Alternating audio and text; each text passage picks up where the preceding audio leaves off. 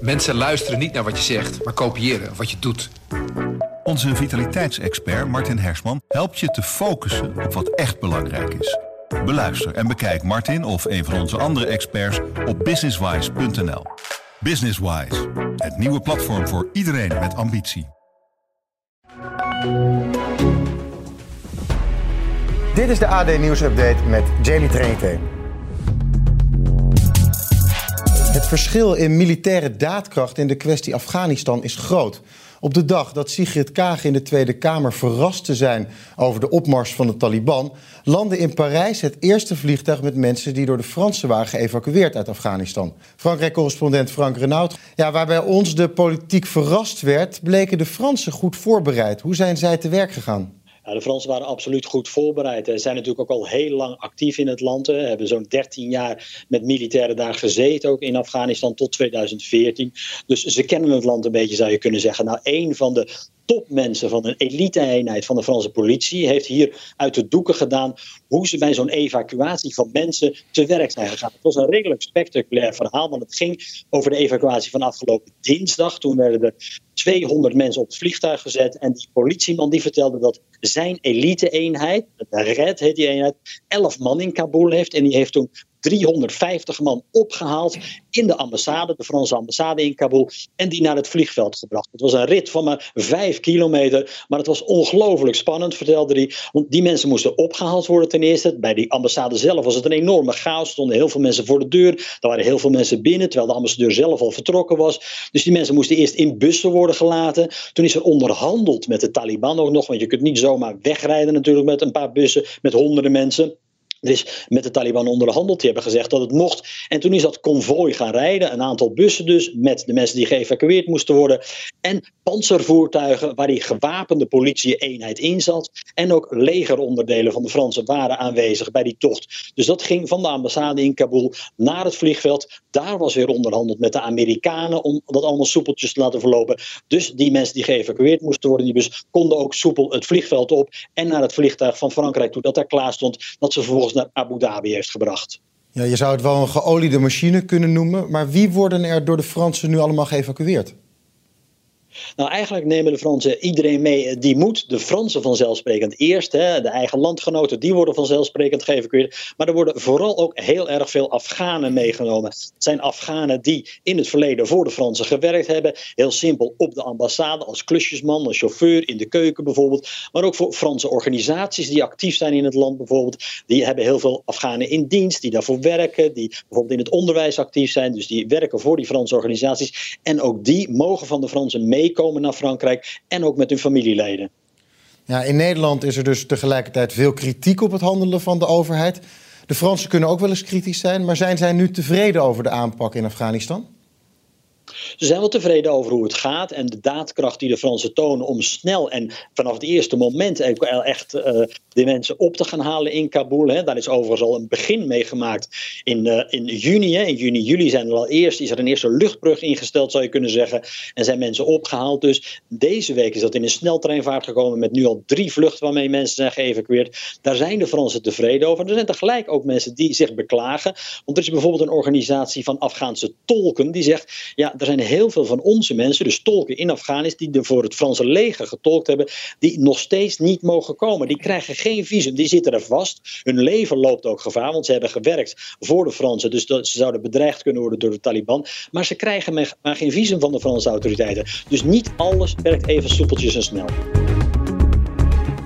De overgang van vakantie naar school is voor veel kinderen heel groot. Na zes weken vol met vrijheid, laat gaan slapen en opstaan, is het op zijn zachtst gezegd even wennen om de structuur en het vaste ritme van school weer op te pakken. Jesper Hesseling is leerkracht van groep 7 en 8 van basisschool De Wegwijzer in Winsen. Ja, de overgang van zomervakantieritme naar schoolritme is heel groot. Hoe merk jij dat bij de kinderen? Nou ja, vooral die eerste dagen zie je dat ze echt vermoeid in de klas zitten. Veel gapen, een beetje onderuitgezakt. Uh, maar dat is ook niet gek. Hè. Ze hebben zes weken vakantie gehad. Uh, geen, uh, weinig structuur, minder ritme. Laat naar bed, laat wakker. En dan moeten ze in één keer weer om. dan gaat in één keer weer om zeven uur de wekker. En dan moeten ze weer helemaal in het, in het gareel in de klas zitten. Dus ik begrijp het wel hoor. Ja, hoe, hoe pakken jullie dat aan, zo'n eerste week terug op school? Ja, nou, ik heb nu voor de vakantie de kinderen een opdracht meegegeven dat ze allemaal een vakantievlog of een fotocollage maken van, van hun vakantie. En dan gaan we dat met elkaar bekijken en bespreken. Dus echt even de vakantie uh, nabespreken. En daarna gewoon rustig opstarten. Uh, de regels uh, doornemen, het ritme, het rooster doornemen. En dan gewoon echt beginnen. Dat is denk ik toch het beste. Gewoon aan de slag gaan. Ja, en er zal natuurlijk ook wel een belangrijke rol voor de ouders zijn weggelegd. Wat kunnen die doen om die overgang een beetje soepeler te laten verlopen? Ja, nou ja, als ik vooral ook naar mijn eigen kinderen kijk. Ze zijn ook in de vakantie erg laat naar bed gegaan. Het ritme helemaal overhoop. En die laatste week gaan we toch wel weer langzaam aan uh, de kinderen wat eerder naar bed doen. Dat is één. En daarnaast, uh, ja, wat ik ook vaak met mijn eigen kinderen doe, is gewoon even de vakantie bespreken. Hoe vonden jullie het? Wat was leuk? Wat was niet leuk? Uh, vanaf volgende week gaan we weer naar school. Wat wil je dit jaar gaan bereiken? Gewoon even met de kinderen daarover in gesprek gaan. En dan, dan komt het wel goed hoor. Want aan de andere kant, kinderen zijn ook erg flexibel. En na, na twee dagen zijn ze gewoon weer helemaal gewend en dan, dan gaat het wel weer. Ja, duurt het echt maar twee dagen voordat ze weer een beetje terug in dat ritme zijn? Ja, ja, ja. ja bij mij, nou, bij mij niet wel, vroeger. Eerste... Ik, ik had er wel wat langer voor nodig. nou, ik moet eerlijk zeggen dat ik ook nog even moet wennen hoor, de eerste week. nee, maar weet je, als de kinderen gewoon weer bij elkaar in de klas zitten, dat gaat heel snel. Na, na, na, na twee dagen dan, dan weten ze al niet meer beter. En dan, uh, ja, dan zijn we gewoon weer begonnen. Nou, tot slot, naast je werk als leerkracht heb je ook de grootste particuliere afspeellijst op Spotify. En ben je heel actief op TikTok, waar je korte filmpjes ja, plaatst over rekenen, taal en, en klassensituaties. Ga je nog nieuwe filmpjes plaatsen binnenkort? Ja, ik ben de vakantie gewoon ermee doorgegaan. Wel op een iets lager pitje gezet. Um, maar ja, ik ga in het nieuwe schooljaar er gewoon volle bak weer mee aan de slag. Ook veel met, met mijn leerlingen ga ik opnemen, met mijn eigen kinderen. Dus uh, nee, ik heb er wel zin in, ja. Onder de naam Unmute Us komt de evenementenbranche in actie voor de opening van festivals en evenementen. In zeker vijf verschillende steden wordt een protestmars gehouden. In Eindhoven wordt een statisch protest georganiseerd. Sim Nossa, nachtburgemeester van Eindhoven, heeft de organisatie van het protest voor de zuidelijke regio op zich genomen. Siem, wat houdt Unmute Us precies in? Het is een, uh, een landelijke alliantie inmiddels, waarbij we eigenlijk allemaal voor hetzelfde doel staan, namelijk dat, de, dat de, de, evenementenbranche weer, weer in full effect kan, kan opereren. we hebben het idee dat we toch een beetje buiten, buiten alles worden gehouden. als je kijkt naar, ja, in principe gewoon met verschillende matige meters het hebben over de restricties momenteel. Ja, en welke festivals en evenementen uit de zuidelijke regio hebben zich hiervoor zoal aangesloten? Uh, ja, goed, dat in principe uh, iedereen. Uh, we hebben het eigenlijk van, vanaf van Paasbom tot Solar Weekend, de Extrema Hoek, maar ook organisaties en bijvoorbeeld toeleveranciers hè, van handproducties die eigenlijk verantwoordelijk zijn voor 50% van de toeleveranciering van de evenementen in Nederland. Uh, 013, uh, de FNA, de Popodia. Uh, ja, je kunt het zo gek niet verzinnen. Iedereen is uh, vrij snel aangesloten. Want we zijn eigenlijk gisteren pas, hebben gisteren pas een go gehad om het ook in Eindhoven te organiseren. Ja, de branche die sluit dus duidelijk de handen ineen. Wat gaat er morgen in Eindhoven allemaal gebeuren? Nou, we hebben een afwisseling van sprekers en ook regionaal muzikaal aanbod. Dus dan hebben we het over DJ's en bands. Uh, en uh, sprekers uit uh, ja, de zojuist genoemde hoeken, die zullen allemaal zich, zich laten horen. en, en dan natuurlijk samen met, met de demonstranten, die verdeeld zijn over het Ketelhuisplein op Strijdpers in Eindhoven. Maar het wordt niet zoals we gewend zijn een mars waarin er wordt gelopen. Het wordt een statisch protest. Wat houdt het precies in? Statisch is, eh, nou ja, het tegenovergestelde van dynamisch. uh, dat, wil, eh, dat, betekent eigenlijk zoveel als uh, dat iedereen een plek toegewezen krijgt op, op het plein. Dat is simpelweg omdat we dus inderdaad pas later zijn aangesloten en de veiligheid willen waarborgen. en hebben we in het gewoon nauw overleg met gemeente en politie besloten om dat dus op één plek te organiseren. En dan op het plein zijn met biologisch afbreekbare spuitbus worden uh, kruisjes gezet, waardoor iedereen goed geplaceerd is en daarin dus ook de orde wat gewoon goed kan worden, worden overzien. Is het nu voor jullie de hoogste tijd om echt iets van jullie te laten horen? Uh, ja, absoluut. Kijk, de, de, de natuurlijk al heel lang. En uh, um, er werd telkens toch uh, een beetje, ja, zoals het ook in de, in persbericht staat, een borst voor gehouden. en daarin lijkt het een vrij diffuus besluit telkens om, om dus ons vanuit de evenementenbranche, nachtleven, enzovoorts, ehm, eigenlijk buiten, zicht te houden.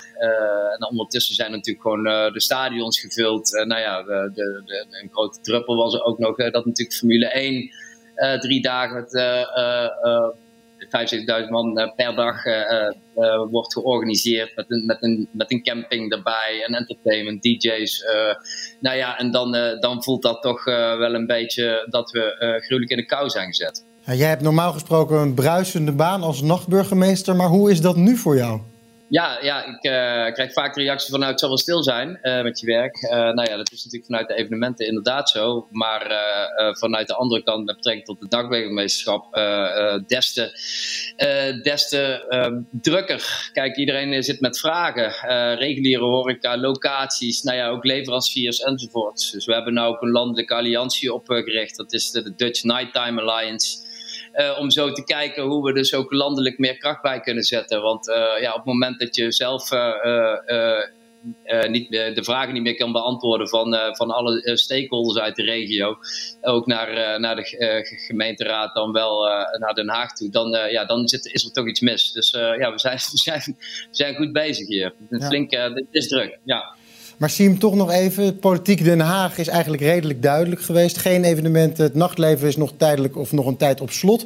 Hebben jullie hoop dat er nu met deze mars iets gaat veranderen op in ieder geval korte termijn? Daar hebben we zeker hoop op. Uh, maar van de andere kant is het ook wel erg belangrijk om onszelf uh, uh, natuurlijk via social media, want dat is natuurlijk een kracht vanuit van in een branche als onze, ook, ook fysiek um, ja, geluid te maken. en dat, dat zal, als het zoals het er nu naar uitziet, ook niet bij één dag blijven. En we zullen eigenlijk uh, ja, net zo hard uh, lang blijven roepen totdat daar, uh, totdat daar echt verandering in komt. En ja, dat, dat, dat moet echt snel gebeuren.